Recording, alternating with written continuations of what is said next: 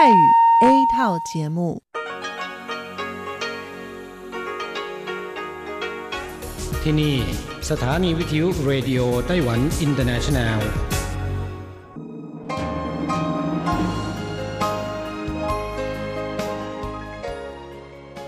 กลับมาฟังขณะนี้ท่านกำลังอยู่กับรายการภาคภาษาไทยเรดิโอไต้หวันอินเตอร์เนชันแนลหรือ RTI ออกกระจายเสียงจากกรุงไทเป ไต้หวันสาธารณรัฐจีน เป็นประจำทุกวันนะครับ นอกจากรับฟังทางเครื่องรับวิทยุได้แล้ว ยังสามารถรับฟังรายการผ่านระบบออนไลน์ได้ที่ thai.rti.org.tw หรือที่ RTI Fanpage นะครับ ขอเชิญติดตามรับฟังรายการของเราได้ ตั้งแต่บัดนี้เป็นต้นไป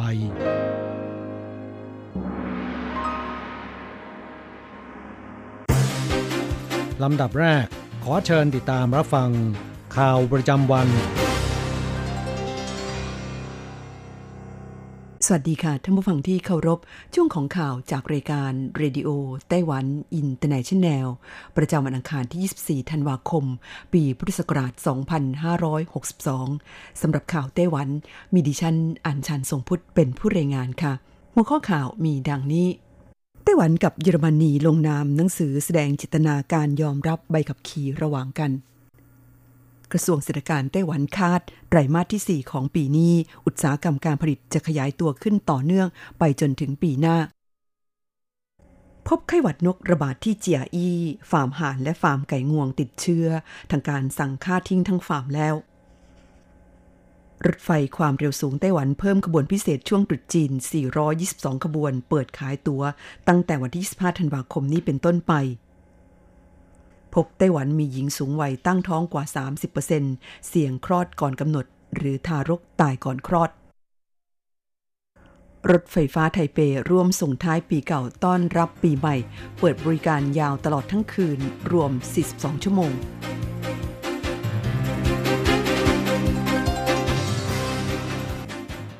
ต่อไปเป็นรายละเอียดของข่าวค่ะ อันดับแรกมาดูข่าวที่ไต้หวันกับเยอรมนีลงนามหนังสือแสดงเจตนาการยอมรับไปขับขี่ระหว่างกัน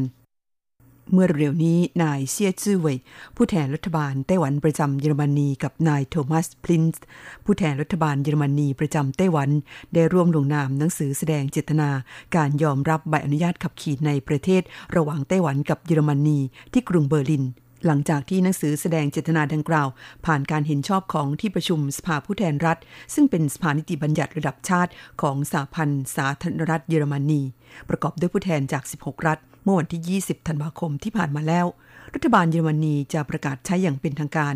ในเร็วๆนี้ ปัจจุบันในประเทศเยอรมนีมีบริษัทเอกชนไต้หวันไปลงทุนประมาณ 250 ราย การยอมรับใบอนุญาตขับขี่ระหว่างกันของไต้หวันกับเยอรมนี จะทำให้ชาวไต้หวันในเยอรมนี สามารถนำใบอนุญาตขับขี่ไต้หวันไปยื่นขอ เปลี่ยนเป็นใบอนุญาตขับขี่ในประเทศเยอรมนีได้ ซึ่งจะเป็นการอำนวยความสะดวกให้แก่ชาวไต้หวันที่ทำงาน ศึกษาต่อ หรือพำนักอาศัยอยู่ในประเทศเยอรมนี เข้าต่อไปกระทรวงเศรษฐการไต้หวันคาดไตรมาสที่ 4 ของปีนี้ อุตสาหกรรมการผลิตจะขยายตัวขึ้นต่อเนื่องไปจนถึงปีหน้า กระทรวงเศรษฐการไต้หวันสาธารณจีนประกาศดัชนีการผลิตภาคอุตสาหกรรม ประจำเดือนพฤศจิกายน 2562 อยู่ที่ระดับ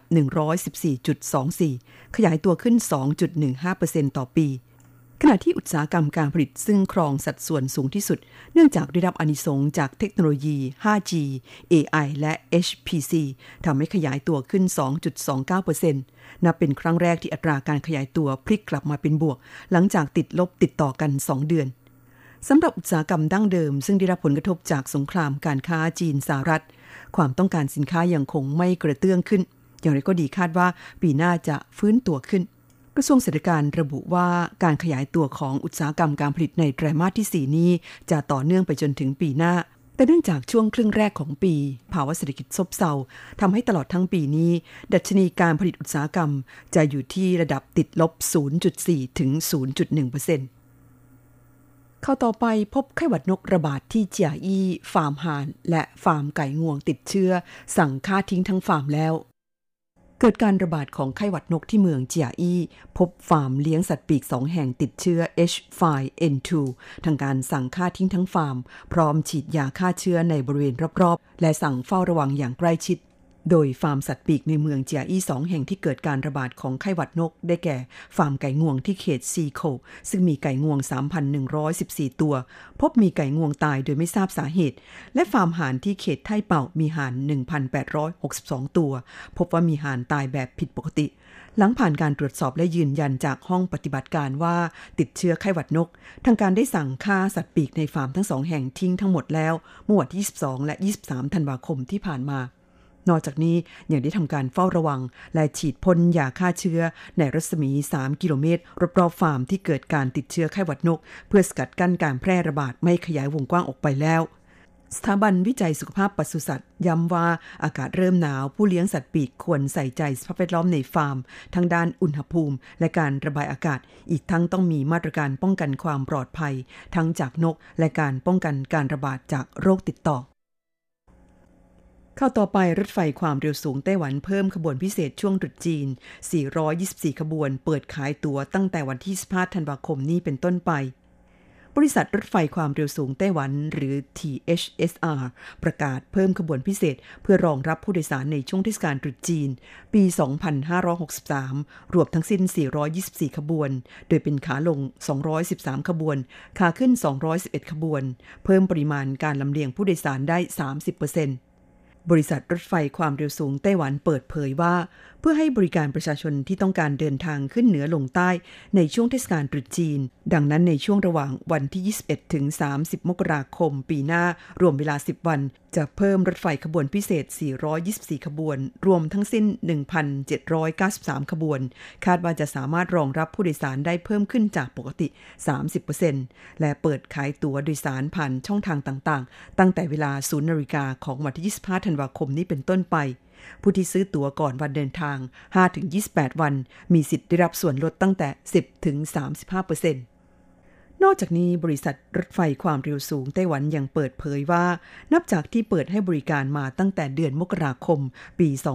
2550ตราบจนถึงปัจจุบันมีผู้ใช้บริการรถไฟความเร็วสูงเกือบ 600 ล้านคนครั้ง คาดการว่าในวันที่ 31 มกราคมปีหน้า จะปรากฏผู้โดยสารคนที่ 600 ล้าน เดินเข้าสถานีรถไฟความเร็วสูงเพื่อใช้บริการ ซึ่งผู้โดยสารคนที่ 600 ล้านนี้จะได้รับรางวัลพิเศษ สามารถนั่งรถไฟความเร็วสูงของไต้หวันได้ฟรีตลอดทั้งปี โดยไม่จำกัดจำนวนครั้ง เข้าต่อไปพบไต้หวันมีหญิงสูงวัยตั้งท้องกว่า 30%เสี่ยงคลอดก่อนกำหนด หรือทารกตายก่อนคลอด กรมสุขภาพประชาชน กระทรวงสาธารณสุข และสวัสดิการ ไต้หวันสาธารณจีน เผยแพร่สถิติเกี่ยวกับหญิงมีครรภ์ในปี 2561 พบว่าหญิงมีครรภ์ในไต้หวันอายุเฉลี่ยประมาณ 32.3 ปี โดยอายุเฉลี่ยของหญิงที่ตั้งครรภ์แรกนั้นอยู่ที่ 30.9 ปี ในจำนวนนี้เป็นหญิงมีครรภ์ที่อายุมากกว่า 35 ปีขึ้นไป ครองสัดส่วนมากถึง 30.12%และจากสถิติยังพบว่า ทารกที่เกิดจากคุณแม่ที่เป็นหญิงสูงวัย มีความเสี่ยงสูงที่จะน้ำหนักน้อยกว่าปกติ เสี่ยงคลอดก่อนกำหนด และทารกตายก่อนคลอดปัจจุบันกรมสุขภาพประชาชนได้ให้เงินอุดหนุนค่าตรวจคัน 10 ครั้ง ค่าตรวจอันตราซาวน์1ครั้ง และค่าตรวจหาเชื้อ GBS เมื่ออายุคันอยู่ระหว่างสัปดาห์ที่ 35 ถึง 37 กรมสุขภาพประชาชนเตือน หญิงสูงวัยที่ตั้งครรภ์ต้องไปรับการตรวจคันเป็นประจำ ตามที่แพทย์นัด เพื่อรับประกันความปลอดภัยด้านสุขภาพของคุณแม่ และทารกในครรภ์เข้าต่อไปรถไฟฟ้าไทเปร่วมส่งท้ายปีเก่าต้อนรับปีใหม่ เปิดบริการยาวถึง 42 ชั่วโมงคุณผู้ฟังคะเหลือเวลาอีกไม่กี่วันก็จะถึงวันส่งท้ายปีเก่าต้อนรับปีใหม่แล้ว ปีนี้งานเข้าดาวส่งท้ายปีเก่าต้อนรับปีใหม่ที่ใหญ่ที่สุดในไต้หวัน คือที่บริเวณหน้าตึกไทเปวันโอวันในกรุงไทเป เตรียมจัดงานเฉลิมฉลองอย่างยิ่งใหญ่ เริ่มจากคอนเสิร์ตสด ซึ่งได้เชิญวงเมเด หรืออูเย่เทียนมาเปิดการแสดง หลังจากที่ห่างหายจากเวทีนี้ไปนานถึง 8 ปี ใครแม็กของงานยังอยู่ที่การจุดพลุฉลองปีใหม่ บนตัวตึกไทเปวันโอวันซึ่งจะยิ่งใหญ่กว่าทุกปีที่ผ่านมาหวังเยี่ยนจู่ผู้อำนวยการกองการคมนาคมกรุงไทเปเปิดเผยว่า เนื่องจากแต่ละปีมีประชาชนจำนวนนับแสนคนเดินทางมาร่วมงาน เทศบาลกรุงไทเปจะทำการปิดถนนและควบคุมการจราจร ดังนั้นขอให้ประชาชนที่จะเดินทางมาร่วมงาน ใช้บริการรถไฟฟ้าจะสะดวกที่สุด โดยทางเทศบาลกรุงไทเปจะประสานกับไทเปเมโทร เพิ่มเวลาให้บริการ โดยกำหนดจะเปิดบริการตั้งแต่ 6นาฬิกาของวันที่ 31 ธันวาคม ถึง 24นาฬิกาของวันที่ 1 มกราคม ติดต่อกัน 42 ชั่วโมง ทั้งนี้เวลา 21นาฬิกา30 นาทีเป็นต้นไป รถไฟฟ้าอาจไม่จอดที่สถานีไทเป 101 และสถานีไทเปซิตี้ฮอลล์เตือนผู้ที่อยู่อาศัยในย่านซินอี หรือต้องการเดินทางไปยังสถานที่จัดงานต้องวางแผนการเดินทางแต่เนิ่นๆท่านฟังคะที่ท่านรับฟังจบลงไปแล้วนั้นเป็นช่วงของข่าวไต้หวันประจำวันนี้นำเสนอโดยดิฉันอัญชันทรงพุทธค่ะ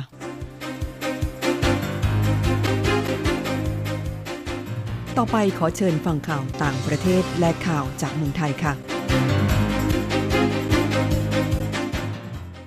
สวัสดีครับคุณผู้ฟังที่รักและเคารพทุกท่านครับสำหรับในช่วงของข่าวต่างประเทศ และข่าวจากเมืองไทยในวันนี้นะครับ ก็มีผมกฤษณัยสายประพาสเป็นผู้รายงานนะครับเราก็มาเริ่มต้นกันที่ข่าวคราวเกี่ยวกับการชุมนุมประท้วงในฮ่องกงกันครับ ครับกลุ่มผู้ประท้วงชาวฮ่องกงครับมีแผนชุมนุมช่วงเทศกาลคริสต์มาสโดยการจัดกิจกรรมในหลายพื้นที่ รวมถึงที่ห้างสรรพสินค้าใหญ่ 5 แห่ง และใกล้กับท่าเรือในย่านจิมซาจุย ขณะที่การประท้วงยืดเยื้อเข้าสู่เดือนที่ 7 เริ่มจากการประท้วงกฎหมาย ส่งผู้ร้ายข้ามแดน ต่อมายื่นข้อเรียกร้อง 5 ข้อ รวมทั้งขอสิทธิ์เลือกตั้งสมาชิก สภานิติบัญญัติ และผู้นำฮ่องกงโดยตรง ให้ปล่อยตัวผู้ชุมนุมที่ถูกจับทั้งหมด และสอบสวนตำรวจที่ใช้วิธีการรุนแรง ปราบปรามกลุ่มผู้ชุมนุมครับ ครับช่วงเราไปติดตามข่าวคราวจากเมืองไทยกันบ้างครับ ข่าวแรกเราไปดูเกี่ยวกับท่านนายกรัฐมนตรีพลเอกประยุทธ์จันทร์โอชา นายกรัฐมนตรีนะครับแล้วก็รัฐมนตรีว่าการกระทรวงกลาโหมของไทย ได้กล่าวภายหลังการประชุมคณะรัฐมนตรีถึงมาตรการรองรับปัญหาเศรษฐกิจที่หลายโรงงาน ทยอยปิดตัวทำให้มีคนงานเป็นจำนวนมาก โดยระบุว่า รัฐบาลนั้นมีมาตรการกระตุ้นเศรษฐกิจที่จะทำให้ไตรมาส 4 เติบโตอย่างต่อเนื่อง เพื่อส่งต่อให้ไตรมาสที่ 1 ของปีหน้านะครับ โดยจะเน้นเรื่องการลงทุนของรัฐวิสาหกิจที่มีหลายโครงการกว่าแสนล้านบาท จะต้องเร่งดำเนินการโดยเร็ว และใช้จ่ายเงินให้เหมาะสม เพราะเงินสกุลบาทและเงินสกุลอื่น ๆ เพื่อแก้ไขปัญหาค่าเงินบาทแข็งตัวด้วยครับซึ่งทุกคนนั้นต้องช่วยกันพร้อมยอมรับว่าปัญหาเศรษฐกิจกระทบกับภาพรวมเศรษฐกิจโดยรวมนะครับ สำหรับเรื่องที่มีการปิดโรงงาน 1,480 แห่ง บางธุรกิจก็สมัครใจปิด แต่ไม่อยากให้เหมารวมว่าเกิดมาจากปัญหาเศรษฐกิจทั้งหมด เพราะอาจจะสู้ต้นทุนหรือว่าพัฒนาสินค้าไม่ได้ จึงจำเป็นต้องปิดตัวลงนะครับ ขณะเดียวกันนะครับก็มีการเปิดโรงงานเพิ่มอีก 3 เท่า มีการจ้างงานใหม่จำนวน 178,733 คน มูลค่าการลงทุนเพิ่มขึ้นแสนล้านบาทนะครับดังนั้นแรงงานสามารถที่จะหมุนเวียนไปหางานที่อื่นได้ และจะต้องพัฒนาฝีมือแรงงาน เพื่อมีรายได้เพิ่มมากขึ้นนะครับและก็ตามนั้นนายกรัฐมนตรีบอกว่า การปิดกิจการถือว่าเป็นเรื่องปกติของการทำธุรกิจ เพราะบางที่นั้นพัฒนาตัวเองไม่ได้ครับ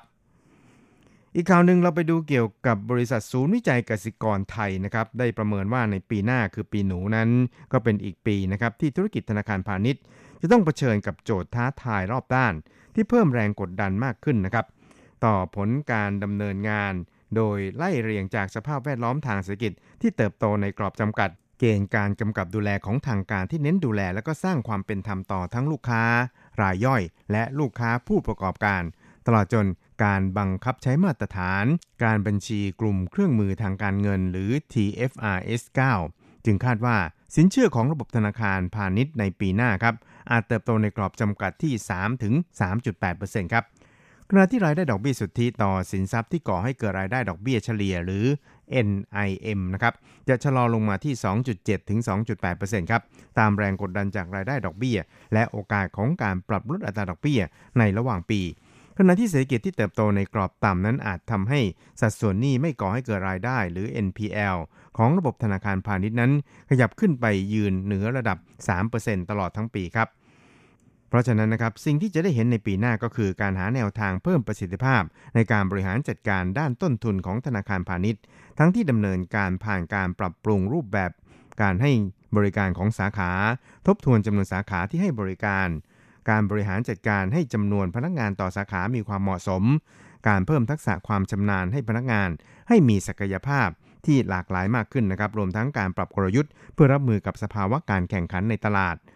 ให้บริการทางการเงินที่จะทีวีความเข้มข้นมากขึ้น จากผู้เล่นอื่นๆ อย่างเช่น ผู้ประกอบการฟินเทคและผู้ประกอบการอีคอมเมิร์ซครับครับช่วยเราไปติดตามอัตราแลกเปลี่ยนระหว่างค่าเงินเหรียญไต้หวันกับเงินบาท และเงินเหรียญสหรัฐกันครับหากต้องการโอนเงินบาท 10,000 บาทนะครับก็ต้องใช้เงินเหรียญไต้หวัน 10,000กับ220 เหรียญไต้หวัน หากต้องการซื้อเงินสด 10,000 บาท ก็ต้องใช้เงินเหรียญไต้หวัน 10,000กับ570 เหรียญไต้หวัน ส่วนอัตราแลกเปลี่ยนระหว่างค่าเงินเหรียญไต้หวัน กับเงินเหรียญสหรัฐในวันนี้นะครับ 1เหรียญสหรัฐต้องใช้เงินเหรียญไต้หวัน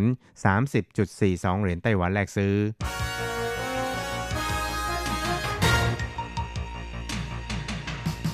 วิทยาการที่ก้าวหน้า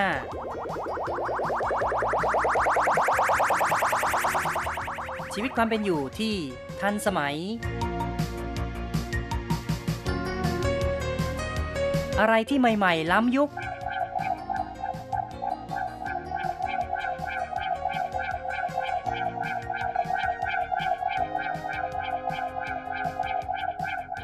เชิญติดตามในไต้หวันไฮเทค ดำเนินรายการโดย แสงชัย กิตติภูมิวง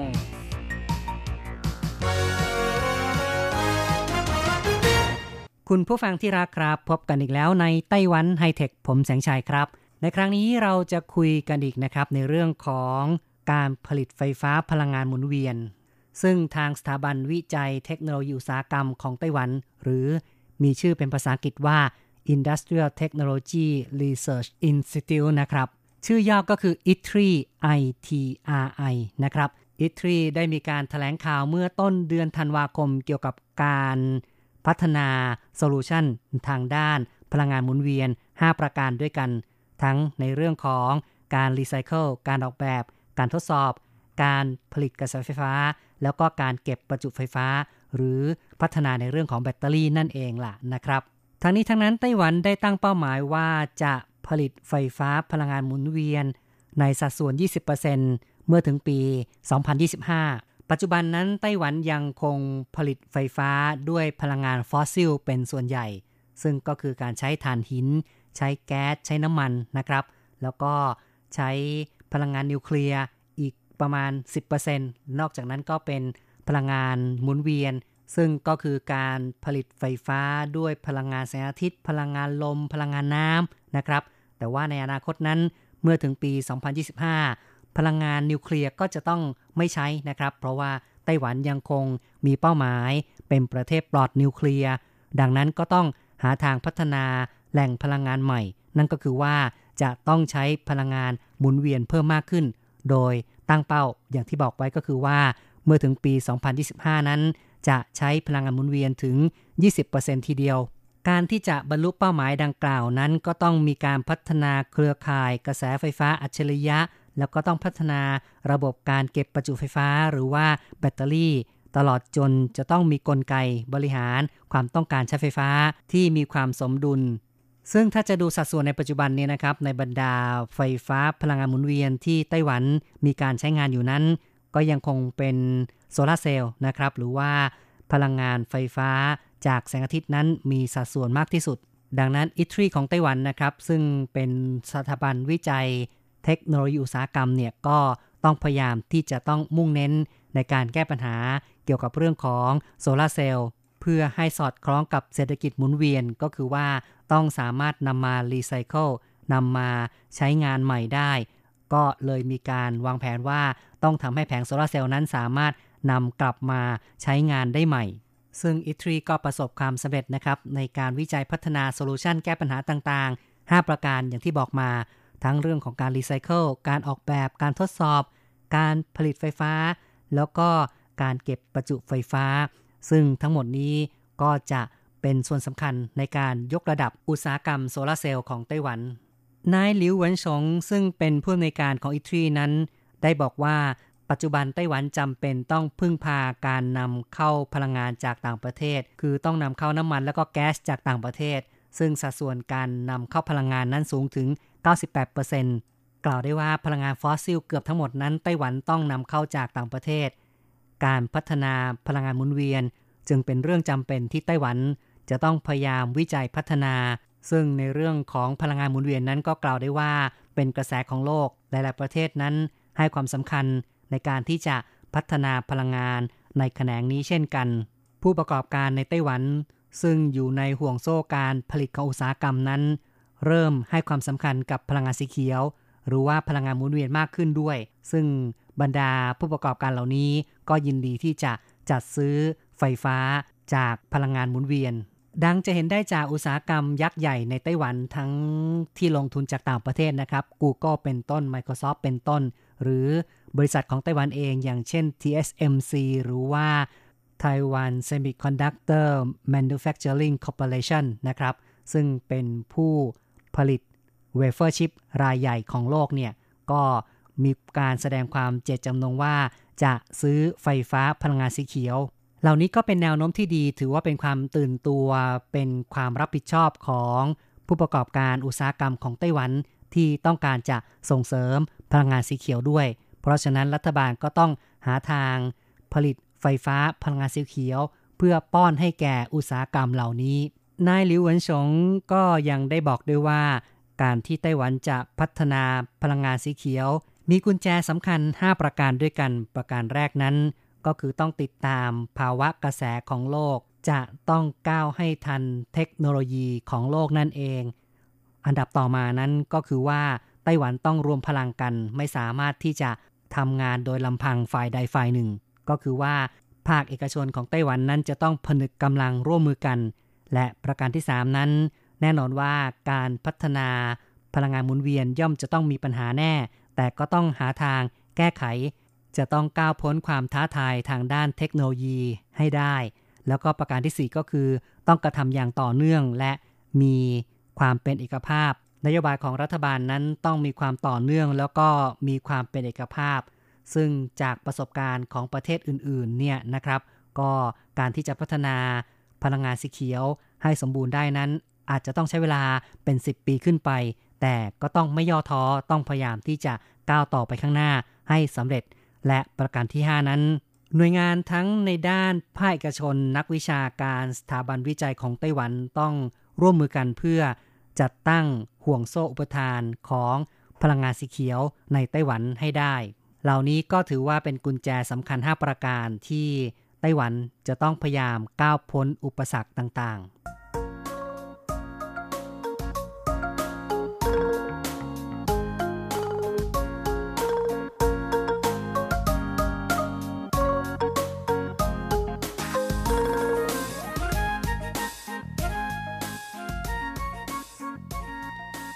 การพัฒนาพลังงานหมุนเวียนนั้น ก็เป็นส่วนหนึ่งของเศรษฐกิจหมุนเวียนนั่นเอง ซึ่งกล่าวได้ว่าเศรษฐกิจหมุนเวียนนั้นก็เป็นสิ่งที่หลายประเทศกำลังให้ความสำคัญ และพยายามที่จะผลักดัน อย่างเช่นในญี่ปุ่นเนี่ยก็มีการบังคับกฎหมาย เกี่ยวกับเรื่องของการรีไซเคิลอุปกรณ์อิเล็กทรอนิกส์ทำให้โลหะ 98%ของอุปกรณ์อิเล็กทรอนิกส์นั้น ถูกนำกลับมาใช้งานใหม่ ในสหภาพยุโรปนั้น ก็มีการกำหนดว่าจะผลักดันเศรษฐกิจหมุนเวียนด้วยเช่นกัน โดยเฉพาะจะให้บรรลุเป้าหมายพลาสติกที่ใช้ซ้ำได้หรือว่ารีไซเคิลได้ ทั้งหมด 100%ในปี 2030 มีการตั้งเป้าทีเดียวล่ะนะครับ เศรษฐกิจหมุนเวียนนั้นยังถือเป็นความหวังในการที่จะทำให้เกิดการขยายตัวทางด้านเศรษฐกิจด้วย เป็นโมเดลทางธุรกิจและนวัตกรรม รวมถึงการจ้างงานที่จะเพิ่มขึ้นในอนาคตได้ บริษัทหลายแห่งทั้งธุรกิจรถยนต์ อิเล็กทรอนิกส์ เสื้อผ้า พลังงานทางเลือก ต่างก็เริ่มได้พัฒนากันแล้ว ในเรื่องของเศรษฐกิจหมุนเวียน และจะเห็นผลว่าสามารถที่จะลดต้นทุนได้ สามารถเพิ่มรายได้ให้แก่กิจการทำให้ความสามารถในการแข่งขันเพิ่มขึ้น ประสิทธิภาพในเชิงนิเวศสูงขึ้น ซึ่งการที่จะสร้างมูลค่าเพิ่มในเศรษฐกิจหมุนเวียนนั้นก็มีหลายอย่างหลายประการนะครับ ประการแรกก็คือ มีการใช้วัสดุภายในวงจร ซึ่งอาจจะตกแต่งซ่อมแซมผลิตภัณฑ์หรือว่า วัสดุให้ใช้งานได้ยาวนานขึ้น อย่างเช่นการซ่อมรถยนต์นะครับ พอซ่อมเสร็จแล้วเนี่ยชิ้นส่วนเก่านั้นก็นำไปแต่งประกอบใหม่เพื่อใช้ประโยชน์ต่อ เป็นการประหยัดวัสดุแล้วก็ประหยัดพลังงาน ประการที่ 2 ก็คือการยืดอายุของวงจร คือยืดอายุการใช้ซ้ำช่วงเวลาของแต่ละรอบ เช่น การใช้ผลิตภัณฑ์ซ้ำหรือการยืดอายุการใช้ผลิตภัณฑ์ออกไป ยกตัวอย่างก็อย่างเช่น ภาชนะพลาสติกนั้นก็สามารถนำมาใช้ซ้ำหรือว่านำมารีไซเคิลได้ นอกจากนี้ก็ยังสามารถที่จะใช้ใหม่ในลำดับต่อไป คือหาวิธีการใช้ซ้ำหลากหลาย ในห่วงโซ่ประทานหรือว่าใช้ซ้ำข้ามอุตสาหกรรมก็ได้เหมือนกัน อีกประการหนึ่งนั้นเรียกว่าเป็นการทำปัจจัยนำเข้าให้มีความบริสุทธิ์ ก็คือการปรุงแต่งวัตถุดิบจากธรรมชาติ ที่จะนำมาใช้ให้น้อยที่สุดเพื่อการนำกลับมาใช้ได้อย่างมีประสิทธิภาพ คงคุณภาพและยืดอายุในวงจรนานขึ้น กล่าวโดยรวมนะครับ เศรษฐกิจหมุนเวียนนั้นก็เป็นการนำเอาทรัพยากรที่ใช้แล้วกลับมาแปรรูปนำกลับมาใช้อีกในอนาคต โดยใช้นวัตกรรมและเทคโนโลยี เสริมเข้ามาในกระบวนการผลิตใหม่ เพื่อการใช้ทรัพยากรให้เกิดประสิทธิภาพสูงสุด หลักการเศรษฐกิจหมุนเวียนดังกล่าวนี้ ไม่ได้เป็นเพียงแนวความคิดที่ต้องการรักษาสิ่งแวดล้อมและสังคม แต่ว่ายังสามารถนำมาสร้างผลประโยชน์ทางเศรษฐกิจได้ด้วย ซึ่งในตัวอย่างของไต้หวันในวันนี้ที่แสงชัยได้พูดถึงกรณีที่ ITRI ของไต้หวันนั้น ได้ หาทางแก้ปัญหา 5 ประการในเรื่องของการผลิตไฟฟ้าด้วยพลังงานแสงอาทิตย์ หรือว่าการผลิตไฟฟ้าด้วยแผงโซลาเซลล์นะครับ ซึ่งก็จะมีการวางแผนในเรื่องของการรีไซเคิล การออกแบบ การทดสอบ การผลิตไฟฟ้า รวมถึงการหาทางเก็บประจุไฟฟ้าเอาไว้ ซึ่งมีการตั้งเป้าหมายว่าการรีไซเคิลแผงโซลาเซลล์เนี่ยจะสามารถสร้างประสิทธิภาพมูลค่า ทางเศรษฐกิจได้ประมาณ 600 ล้านถึง 1,200 ล้านเหรียญไต้หวันต่อปี จากกระบวนการรีไซเคิลแผงโซลาเซลล์การที่จะทำให้แผงโซลาเซลล์นั้นสามารถรีไซเคิลได้ก็ต้องมีการวางแผน ตั้งแต่กระบวนการผลิตนะครับ มีการออกแบบว่าจะต้องทำให้แผงโซลาเซลล์เหล่านี้สามารถถอดออกได้ง่าย จึงจะนำเอาชิ้นส่วนต่างๆนั้นไปรีไซเคิลได้ อย่างมีประสิทธิภาพ นำกลับมาใช้งานใหม่ได้อย่างสมบูรณ์ ซึ่งในส่วนนี้ก็ต้องมีการทดสอบด้วยนะครับ ไต้หวันนั้นก็มีการจัดตั้งห้องปฏิบัติการเพื่อทดสอบแผงโซลาเซลล์ให้บริการแก่ผู้ประกอบการในประเทศด้วยมาตรฐานของระดับโลก นอกจาก ITRI ของไต้หวันจะมีการวิจัยพัฒนาเกี่ยวกับเรื่องของการรีไซเคิลแผงโซลาเซลล์แล้ว ก็ยังมีการพัฒนาเซลล์แสงอาทิตย์ชนิดสีย้อมไวแสง ซึ่งภาษาอังกฤษเรียกว่า DSSC Dye Sensitized Solar Cell เซลล์แสงอาทิตย์ชนิดสีย้อมไวแสงนั้น ก็เป็นเซลล์ที่สามารถเพิ่มประสิทธิภาพในการเปลี่ยนพลังงานแสงอาทิตย์ให้เป็นไฟฟ้า และยังสามารถผลิตไฟฟ้าจากไฟในบ้านก็คือว่าไฟส่องสว่างในบ้านเนี่ยนะครับ เมื่อส่องไปที่เซลล์ DSSC นี้ก็สามารถผลิตกระแสไฟฟ้าได้ ก็ถือว่าเป็นการทำพลังงานหมุนเวียน ในอีกระดับหนึ่งนะครับ ซึ่งปัจจุบันอิตรีก็มีการร่วมมือกับผู้ประกอบการในไต้หวันเพื่อผลิตเซลล์ DSSC ที่ว่านี้แล้ว ผลิตปีละ 120,000 แผ่นนะครับ ซึ่งก็ยังถือว่าอยู่ในช่วงของการทดลอง และก็นับว่าเป็นความก้าวหน้าคืบใหญ่นะครับ ก่อนที่จะก้าวไปสู่การผลิตในเชิงพาณิชย์ ในอีกส่วนหนึ่งนั้น ITRI ของไต้หวันยังประสบความสำเร็จในเรื่องของระบบซอฟต์แวร์ ปรับความสมดุลของแบตเตอรี่ ซึ่ง เรียกว่า RIBA นะครับ Reconfigurable Array of Inexpensive Battery Architecture เป็นการปรับความสมดุลของระบบแบตเตอรี่ ซึ่งก็จะใช้ซอฟต์แวร์เป็นสื่อกลางนะครับ ในการที่จะปรับความสมดุลของแบตเตอรี่ทำให้สามารถใช้แบตเตอรี่เก่ากับแบตเตอรี่ใหม่ควบคู่กันได้ทำให้สามารถลดต้นทุนแบตเตอรี่ได้ประมาณ 45%นอกจากนี้ ยังยืดอายุการใช้งานของแบตเตอรี่นะครับ ก็คือสามารถยืดอายุการใช้งานได้ 64%อีกทั้งทำให้ระบบโดยรวมนั้น มีการใช้งานได้ยาวขึ้นถึง 223%ทำให้การป้อนพลังงานของระบบแบตเตอรี่มีความเสถียร ในส่วนนี้อิตรีของไต้หวันก็มีความร่วมมือกับผู้ประกอบการในไต้หวันหลายรายแล้วด้วยเช่นกัน และระบบดังกล่าวก็ยังสามารถนำไปประยุกต์ใช้กับสถานีจ่าย พลังงานไฟฟ้านะครับ ซึ่งก็จะช่วยเหลือปั๊มน้ำมันในไต้หวันเนี่ยให้ติดตั้งระบบชาร์จ ไฟฟ้าแบตเตอรี่ โดยใช้ระบบซอฟต์แวร์ปรับความสมดุลแบตเตอรี่ RIBA ดังกล่าวนี้ด้วย คุณผู้ฟังครับการพูดคุยในรายการไต้หวันไฮเทคในวันนี้ แสงชัยได้นำเอาเรื่องราวของสถาบันวิจัย เทคโนโลยีอุตสาหกรรมของไต้หวันได้เปิดตัว เทคโนโลยี 5 ประการในเรื่องของ ระบบโซลาเซลล์นะครับยกระดับโซลาเซลล์ของไต้หวัน ให้มีความก้าวหน้าและมีความทันสมัยมากขึ้น การพูดคุยในวันนี้เห็นทีต้องขอยุติลงก่อนนะครับ อย่าลืมกลับมาพบกับไต้หวันไฮเทคในครั้งต่อไป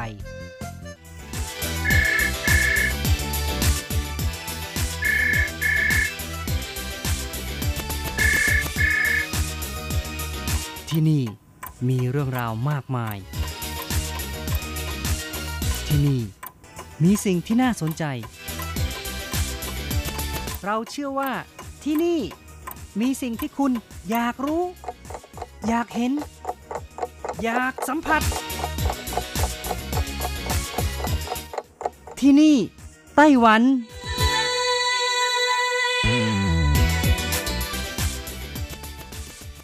สวัสดีค่ะ คุณผู้ฟังที่รักทุกท่านพบกันช่วงเวลาที่นี่ไต้หวันกับรัชรัตน์ยนสุวรรณพร้อมกับเนื้อหาสาระดีๆ ที่เกี่ยวข้องกับในไต้หวันมาเล่าสู่กันฟังประจำทุกสัปดาห์ ในสัปดาห์นี้ก็ยังคงมีเรื่องราวดีๆ ต่อจากครั้งที่แล้วนะคะ ก็คือ เรื่องของโรงแรมแกรนไทเปนะคะ เปิดบริการให้บุคคลภายนอกชมอุโมงค์ลับมาเล่าต่อนะคะ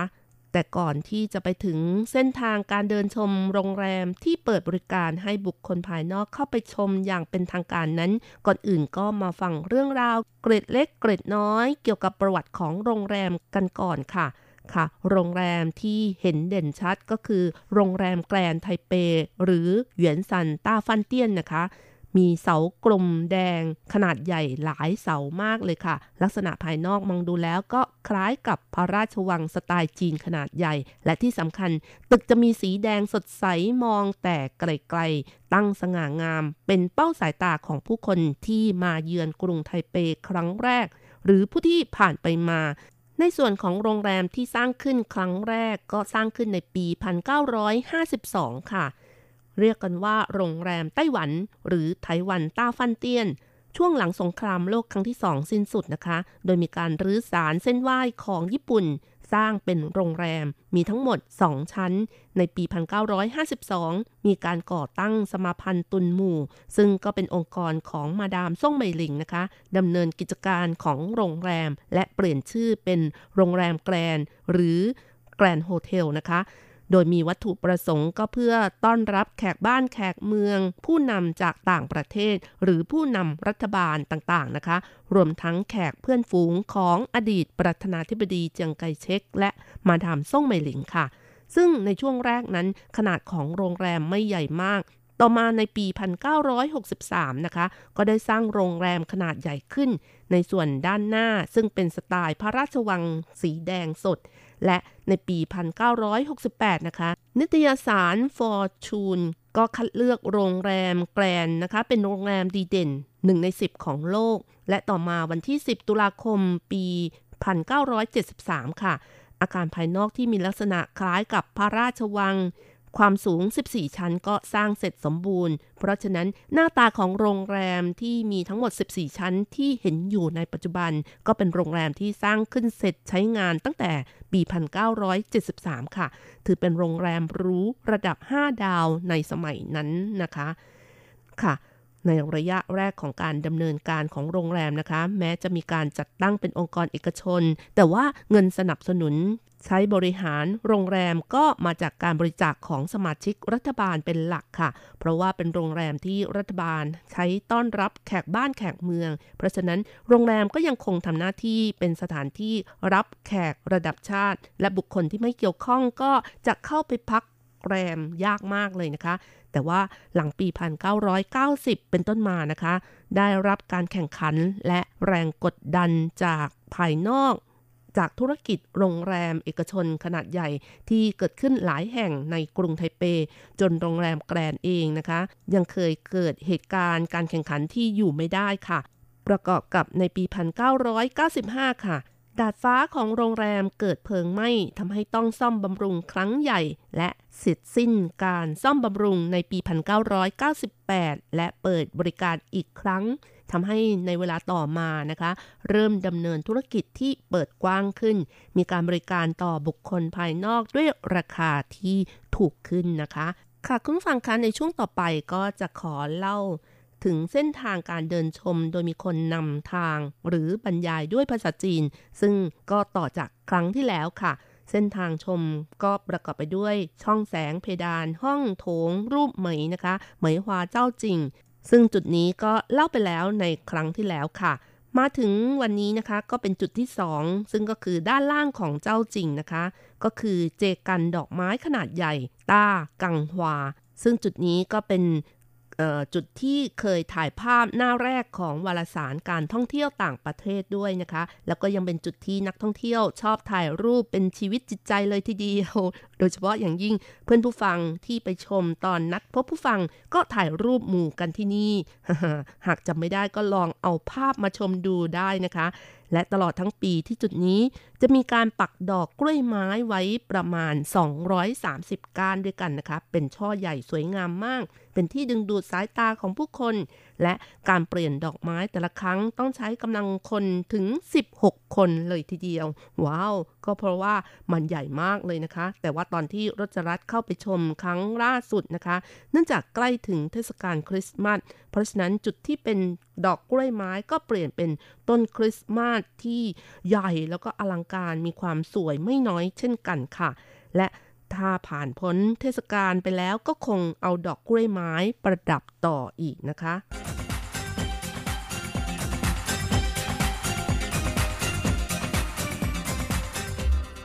ค่ะสำหรับจุดต่อไป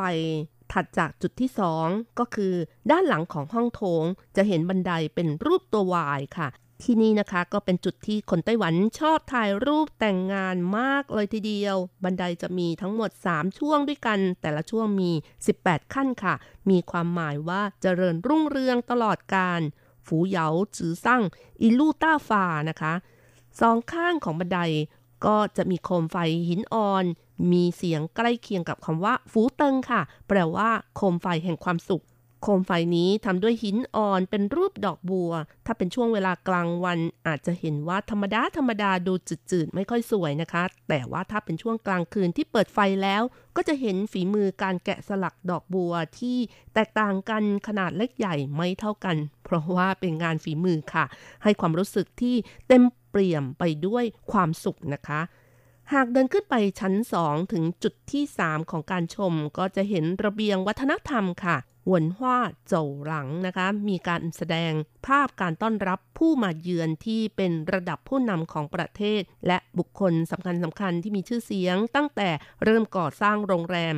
ซึ่งโรงแรมแกรนนะคะก่อสร้างมานานถึง 67 ปีแล้ว มีการต้อนรับผู้นำต่างประเทศมากกว่า 2,000 ท่าน ในที่นี้รวมถึงนายลีกวนยู อดีตประธานาธิบดีสิงคโปร์ ได้ข่าวว่าเคยมาพักที่โรงแรมแกรนมากกว่า 20 ครั้งแล้วค่ะ แล้วก็ยังมีพระเจ้าชา โมฮัมหมัด เลซาปาลาวี แห่งอิหร่านนะคะ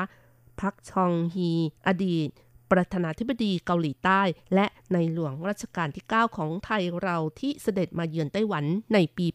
1963 ค่ะ และยังมีอีกท่านหนึ่งที่สำคัญก็คือเดวิดดวัยไอเซนฮาวอดีตประธานาธิบดีสหรัฐซึ่งขณะนั้นอายุ 70 ปีนะคะที่มาเยือนไต้หวันในปี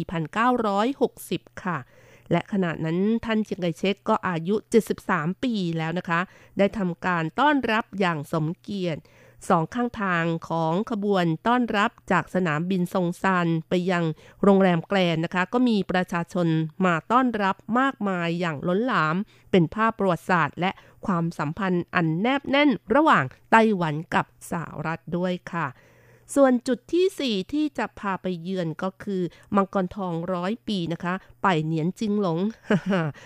ไม่ใช่ทองแท้แล้วนะคะ แต่ว่าชุบทอง 24K แล้วค่ะ ด้านบนหลังคาก็จะมีแสงธรรมชาติสะส่องเข้ามา เพราะว่าเป็นกระจกใสนะคะเล่ากันว่าเป็นช่องทางเข้าออกของมังกรค่ะ และที่ปากมังกรก็จะมีน้ำพ่นออกมาดูแล้วเป็นมังกรที่มีชีวิตชีวาสวยงามมาก หากดูหลักของห่วงจุ้ยแล้วนะคะ ตำแหน่งที่ตั้งของมังกรตัวนี้อยู่ที่หางมังกร พอดีพอดีเลยค่ะ ตรงจุดนี้จะดึงดูดนักท่องเที่ยวมาชมเพื่อสัมผัสความศักดิ์สิทธิ์ ไม่น้อยเลยทีเดียว เนื่องจากว่ามังกรทองตัวนี้นะคะ ไม่ใช่เป็นมังกรตามแนวคติของชาวจีนทั่วๆไป ทั้งนี้ก็มีเบื้องหลังความเป็นมาไม่น้อยเช่นกันค่ะ ซึ่งก็คือตำแหน่งที่ตั้งของโรงแรมแกลนเดิมในยุคที่ญี่ปุ่นยึดครองไต้หวันนั้นก็เป็นสารเส้นไหว้ของชาวญี่ปุ่น และในปี 1944 นะคะ มีเครื่องบินญี่ปุ่นลำหนึ่งกำลังจะวนลงจอดที่สนามบินซงซัน แต่ว่าเกิดอุบัติเหตุชนศาลเจ้าของชาวญี่ปุ่นที่นี่นะคะ เกิดเพลิงไหม้อย่างหนักศาลเจ้าญี่ปุ่น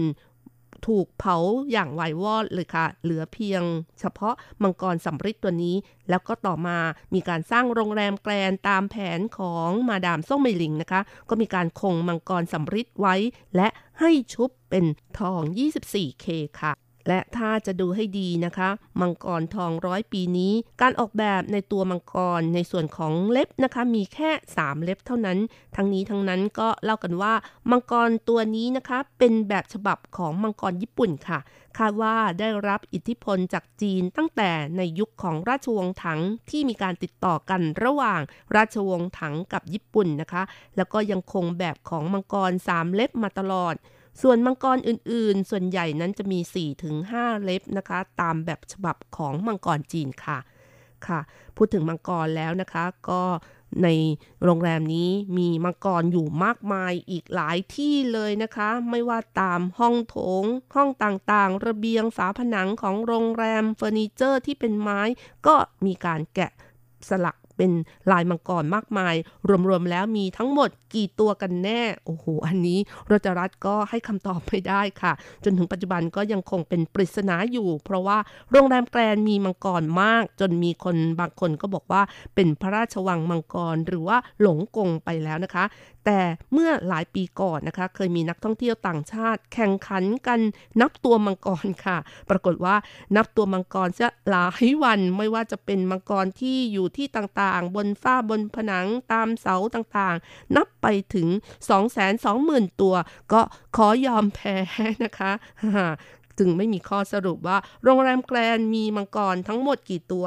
หากใครสนใจหรือว่าคุณผู้ฟังท่านใดสนใจนะคะ อยากเป็นผู้พิชิตนับตัวมังกรก็ลองเข้าไปพักแล้วนับดูได้นะคะ ส่วนจุดสุดท้ายที่จะพาไปชมก็คือจุดที่ 5 เป็นอุโมงค์หลบภัย ซึ่งจุดนี้ก็เล่าให้คุณผู้ฟังรับฟังกันไปไม่น้อยแล้วค่ะ ในช่วงท้ายก็ขอเพิ่มเติมอีกนิดหนึ่งนะคะ หากเข้าไปปุ๊บก็จะเห็นสไลเดอร์ที่คดเคี้ยวไปมา จากแหล่งข่าวชี้ว่าเป็นการออกแบบที่เจาะจงให้คดเคี้ยวไปมา เพื่อหลบหลีกกระสุนปืนด้วยค่ะ เพราะในช่วงของการสร้างโรงแรมแกรนนั้นยังอยู่ในช่วงของการบังคับกฎอายการศึก ซึ่งมีความเข้มงวดในเรื่องของความปลอดภัยมาก ขณะเดียวกัน ฝาผนังก็ยังใช้ปูนซีเมนต์สีขาวออกสีครีมนะคะทำเป็นตะปุ่มตะปำที่ไม่เพียงแต่เก็บเสียง แต่ยังกันระเบิดได้อีกด้วย เมื่อเป็นเช่นนี้นะคะ นอกจากจะรับรู้ได้ว่าเหตุการณ์การเมืองในยุคนั้นอยู่ในภาวะตรึงเครียดแค่ไหนนะคะ ยังได้ชมฝีมือสถาปัตยกรรมการก่อสร้างที่มีการร่วมมือกับทหารเยอรมันที่คิดว่าเป็นการก่อสร้างที่ดีที่สุดอีกด้วย เพราะฉะนั้นหากคุณผู้ฟังท่านใดหรือว่าใครก็ตาม อยากจะเห็นอุโมงค์ลี้ลับจะจะเลยนะคะ ก็หาโอกาสไปสักครั้งหนึ่งนะคะ ช่วงนี้ก็เป็นช่วงเปิดบริการให้บุคคลภายนอกเข้าไปชมนะคะ การเข้าไปชมเสียค่าใช้จ่ายคนละ 100 เหรียญเท่านั้นนะคะ ไม่แพงค่ะ เพราะว่าเข้าไปชมนี้คุ้มจริง ๆ นะคะ วันหนึ่งมี 6 รอบด้วยกัน รอบเช้า 3 รอบ เวลา 9นาฬิกา10นาฬิกา11นาฬิกาแล้วก็รอบบ่ายอีก 3 รอบ เวลา 15นาฬิกา16นาฬิกาและ 17นาฬิกาค่ะ สามารถเข้าไปเลือกชมได้ช่วงไหนก็ได้นะคะ ตามที่สะดวกค่ะ เอาละค่ะ คุณผู้ฟังเวลาของรายการก็หมดลงอีกแล้วนะคะ อย่าลืมนะคะ กลับมาติดตามเรื่องราวดีๆสัปดาห์หน้าเวลาเดียวกันสำหรับวันนี้ขอให้ทุกท่าน โชคดีมีความสุข สุขสันต์วันคริสต์มาสนะคะ สวัสดีค่ะ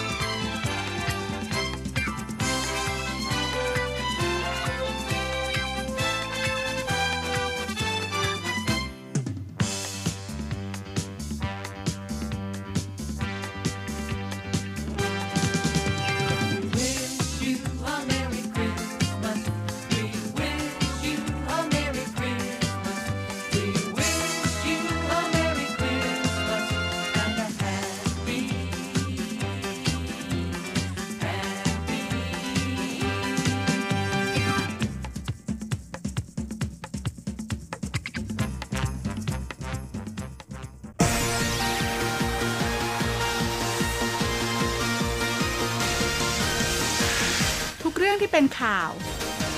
ทุกเรื่องที่เป็นกระแสในสังคมไต้หวัน เราจะจับมาเล่าให้คุณฟังทุกสัปดาห์ที่ RTI ผ่านมุมมองของคนรุ่นใหม่ กับรายการมิติใหม่ไต้หวัน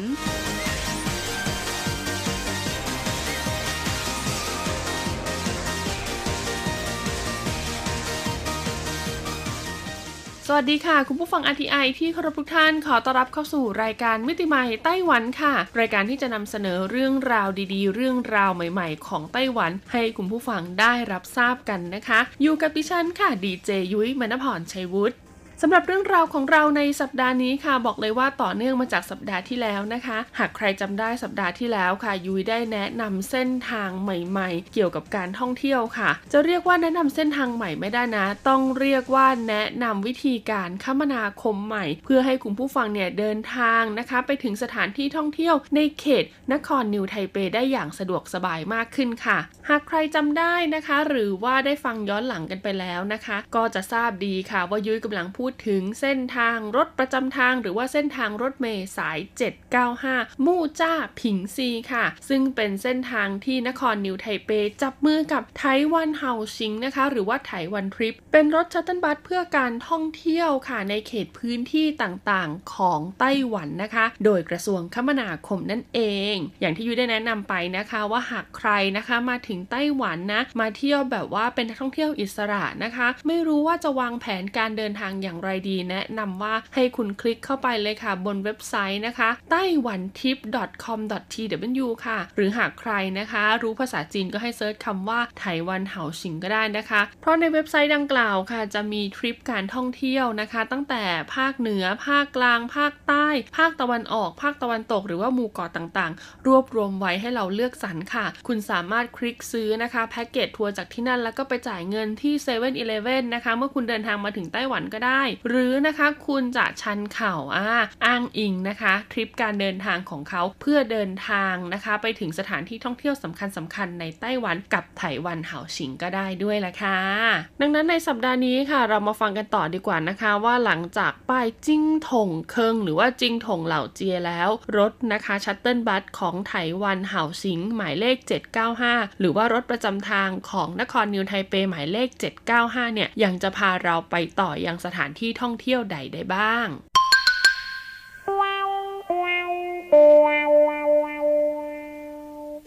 เรามาทวนความจำกันก่อนนะคะ คุณผู้ฟังว่ารถประจำทาง 795 ที่ร่วมมือกับไต้หวันหาวสิงเนี่ย จะเริ่มต้นสตาร์ทกันที่ MRT มู่จ้าค่ะ มู่จ้าจันนะคะ เป็นรถไฟฟ้าสายสีน้ำตาลนะคะ ซึ่งเป็นสายที่วิ่งลอยฟ้านะคะ เป็นเส้นทางที่วิ่งไปทางไทเปซู หรือว่าสวนสัตว์ของกรุงไทเปนั่นเองค่ะ คุณลงป้ายก่อนจะถึงสวนสัตว์หนึ่งป้ายก็คือมู่จ้าจันนะคะ แล้วก็เดินไปที่ป้ายรถเมล์ที่ใกล้ที่สุดค่ะ ก็จะมีป้ายนะคะ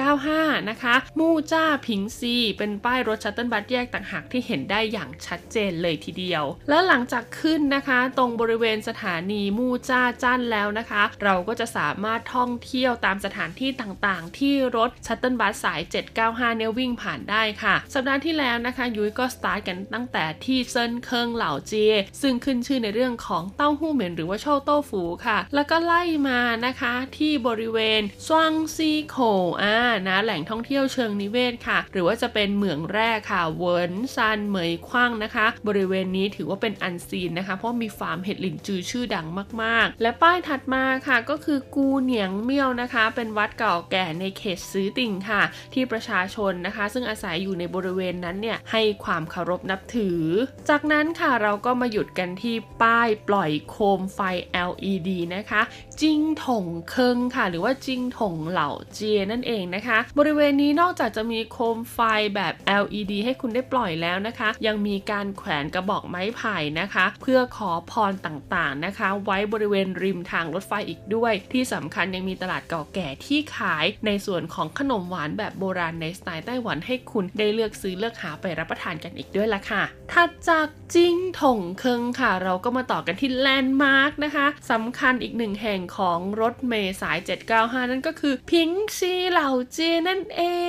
ง ตลาดเก่าแก่พิงซีแห่งนี้ค่ะ ขึ้นชื่อในเรื่องของการปล่อยโคมลอยนะคะ แบบโบราณค่ะ ซึ่งก็จะเป็นโคมลอยที่ทำจากกระดาษไขนะคะ ซึ่งคุณเนี่ยจะสามารถเขียนคำอวยพรลงไปบนโคมลอยได้ค่ะพอเขียนคำอวยพรเสร็จแล้วค่ะ ผู้ประกอบการแถวนั้นนะคะเขาก็จะเลือกทำเลให้คุณเนี่ยปล่อยโคมลอย ซึ่งจะเป็นบริเวณกลางรางรถไฟเลยทีเดียวค่ะ คุณผู้ฟังต้องบอกเลยนะคะว่าโคมลอยเนี่ยจริงๆแล้วนะคะ ก็เป็นมลพิษค่ะ เขาก็พยายามหาวัตถุดิบ และก็วัสดุต่างๆ มาทำที่เรียกได้ว่าสามารถย่อยสลายได้ภายในเร็ววันนะคะ แต่ว่าต้องบอกเลยว่านักอนุรักษ์นะคะ ในไต้หวันบางส่วนเนี่ยเขาก็รู้สึกว่าไม่โอเค เพราะว่าบางทีมันลอยไปแล้วบริเวณนั้นเนี่ยเป็นป่าเขานะคะ ก็จะไปตกทำลายสิ่งแวดล้อมนะคะ สัตว์ที่อยู่บริเวณป่าเขาเนี่ยก็จะได้รับอันตรายไปด้วย ดังนั้นเขาก็เลยพยายามรณรงค์ว่าให้มาปล่อยโคมลอย LED กันที่จิงถงเคิงดีกว่านะคะ แต่หากใครนะคะยังชื่นชอบการปล่อยโคมลอยแบบโบราณอ่า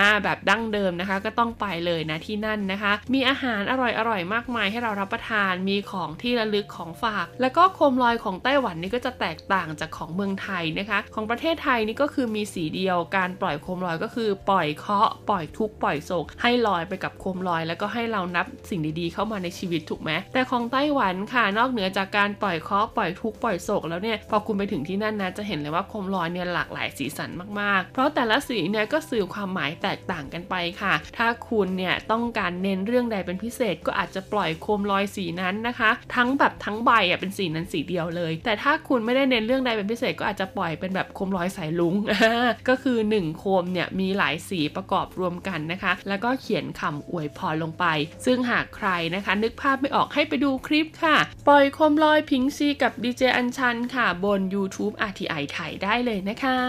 ถัดจากป้ายพิงซี A6 ค่ะ เราก็จะมาต่อกันที่ป้าย A7 นะคะ เทียนจื่อหรือว่าลิงเจียวเชอร์จันค่ะ ต้องบอกเลยว่าป้ายนี้นะคะ ก็เป็นอีกหนึ่งป้ายที่ classy classy มากๆค่ะ เพราะว่าสถานที่ท่องเที่ยวของป้ายนี้ก็คือหมู่บ้านหลิงเจียวนั่นเองนะคุณผู้ฟังเป็นหมู่บ้านเก่าแก่แล้วก็มีน้องแมวอยู่เยอะมากๆ เดินลึกเข้าไปค่ะ เกือบสุดทางหมู่บ้านก็จะเป็นทางเดินนะคะ ในการสำรวจระบบนิเวศ เพื่อไปยังหลิงเจียวผู้ปู้ หรือว่าน้ำตกหลิงเจียวนั่นเอง ต้องบอกเลยว่าผิงซีนะคะ หรือว่าเขตซือติ่งของนครนิวไทเปเนี่ยเป็นแหล่งที่มีน้ำตกอยู่เยอะมากๆ แล้วก็มีอยู่หลายจุดมากๆนะคะ เพราะว่าอยู่ติดกับภูเขาค่ะ แต่สิ่งหนึ่งที่ต้องระวังเลยนะคะ ก็คือเรื่องราวของดินถล่มดินไหลอะไรอย่างเงี้ยดินโคลนต่างๆ ถ้าเกิดว่าคุณไปในช่วงหลังฝนตกนะคะ ถัดจากป้ายรถเมล์ A7 เทียนจื่อค่ะ หรือว่าป้ายรถไฟที่มีชื่อว่าลิงเจียวเชอจันนะคะ เราก็จะไปต่อกันที่ป้าย A8 เลยค่ะ ป้าย A8 เนี่ยถ้าคุณนั่งรถไฟไปเขาจะชื่อว่าว่างกู่เชอจันนะคะ แต่ว่าถ้าเป็นป้ายรถเมล์เขาจะใช้ชื่อว่าชิ่งเหอจันค่ะ ต้องบอกเลยว่าบริเวณนี้ก็เป็นอีกหนึ่งสถานที่ที่ไม่ได้มีบ้านคนแต่อย่างใดค่ะ แต่เป็นป้ายที่มีในส่วนของการอนุรักษ์ระบบนิเวศวิทยาไว้ค่อนข้างสมบูรณ์แบบเลยทีเดียวนะคะ มีการทำทางเดินนะคะ เพื่อเข้าไปชมอะไรน้ำตกค่ะ เป็นน้ำตกว่างกู่นั่นเองนะเขาบอกว่าถ้าคุณเนี่ยเดินเข้าไปนะคะ ชมน้ำตกแห่งนี้นะคะ คุณจะผ่อนคลาย คุณจะลืมความทุกข์ความโศกนะคะ ที่เคยเผชิญมานี่นะก็เหมือนกับว่าคุณเนี่ยได้ชุบชีวิตตัวเองขึ้นมาใหม่ จากการเดินทางไปยังว่างกู่ผู้ปู้ค่ะ หรือว่าน้ำตกว่างกู่แห่งนี้นี่เองถัดจาก A8 คาว่างกู่เชอจันนะคะ หรือว่าชิ่งเหอจันเราก็จะไปกันที่ A9 ค่ะ กับสถานที่ที่เรียกว่าซื้อเฟินเหลียวนะคะ หรือว่าซื้อเฟินเหล่าเจียนั่นเองค่ะคุณผู้ฟัง ต้องบอกเลยว่าซื้อเฟินเหล่าเจียเนี่ยถือว่าเป็นตลาดเก่าแก่ที่ขึ้นชื่อมากๆนะคะ อีกหนึ่งแห่งของนครนิวไทเป แล้วก็เป็นสถานที่ท่องเที่ยวที่ได้รับความนิยมมากๆค่ะ บริเวณซื้อเฟินเหลียว หรือว่าซื้อเฟินเหล่าเจียนี้นะคะ นอกจากจะมีในส่วนของหมู่บ้านนะคะ เก่าแก่มีร้านอาหารดั้งเดิมมีของกินของฝากของขายมากมายแล้ว ก็ยังมีน้ำตกซื้อเฟินค่ะ ที่คุณจะต้องเดินลึกเข้าไปนะคะ เกือบสุดทางหมู่บ้านแล้วก็เดินเขาเรียกว่าบริเวณเส้นทางเชิงเขาอ่าตีนเขาเนี่ยเดินเข้าไปเลยนะคะ ก็จะเจอน้ำตกสือเฟินที่ใหญ่มากๆ เขาใช้คำว่าเป็นเหมือนนายแองเกราของภาคเหนืออ่าหรือว่าของนครนิวไทเปเลยก็ว่าได้นะคะ ใหญ่ระดับนั้นเลยทีเดียวนะดังนั้นถ้าคุณไปนะคะ และอยากเห็นความอลังการของเขาเนี่ยก็ต้องไปช่วงแบบปลายฝนต้นหนาว แต่ก็ต้องให้ระวังในเรื่องของภัยพิบัติทางธรรมชาติด้วยนะคะ และก็แนะนำว่าถ้าคุณไปบริเวณนี้นะคะ ไม่ว่าจะลงป้ายใดก็ตามเนี่ยควรพกในส่วนของอุปกรณ์ยากันยุงไปด้วยค่ะ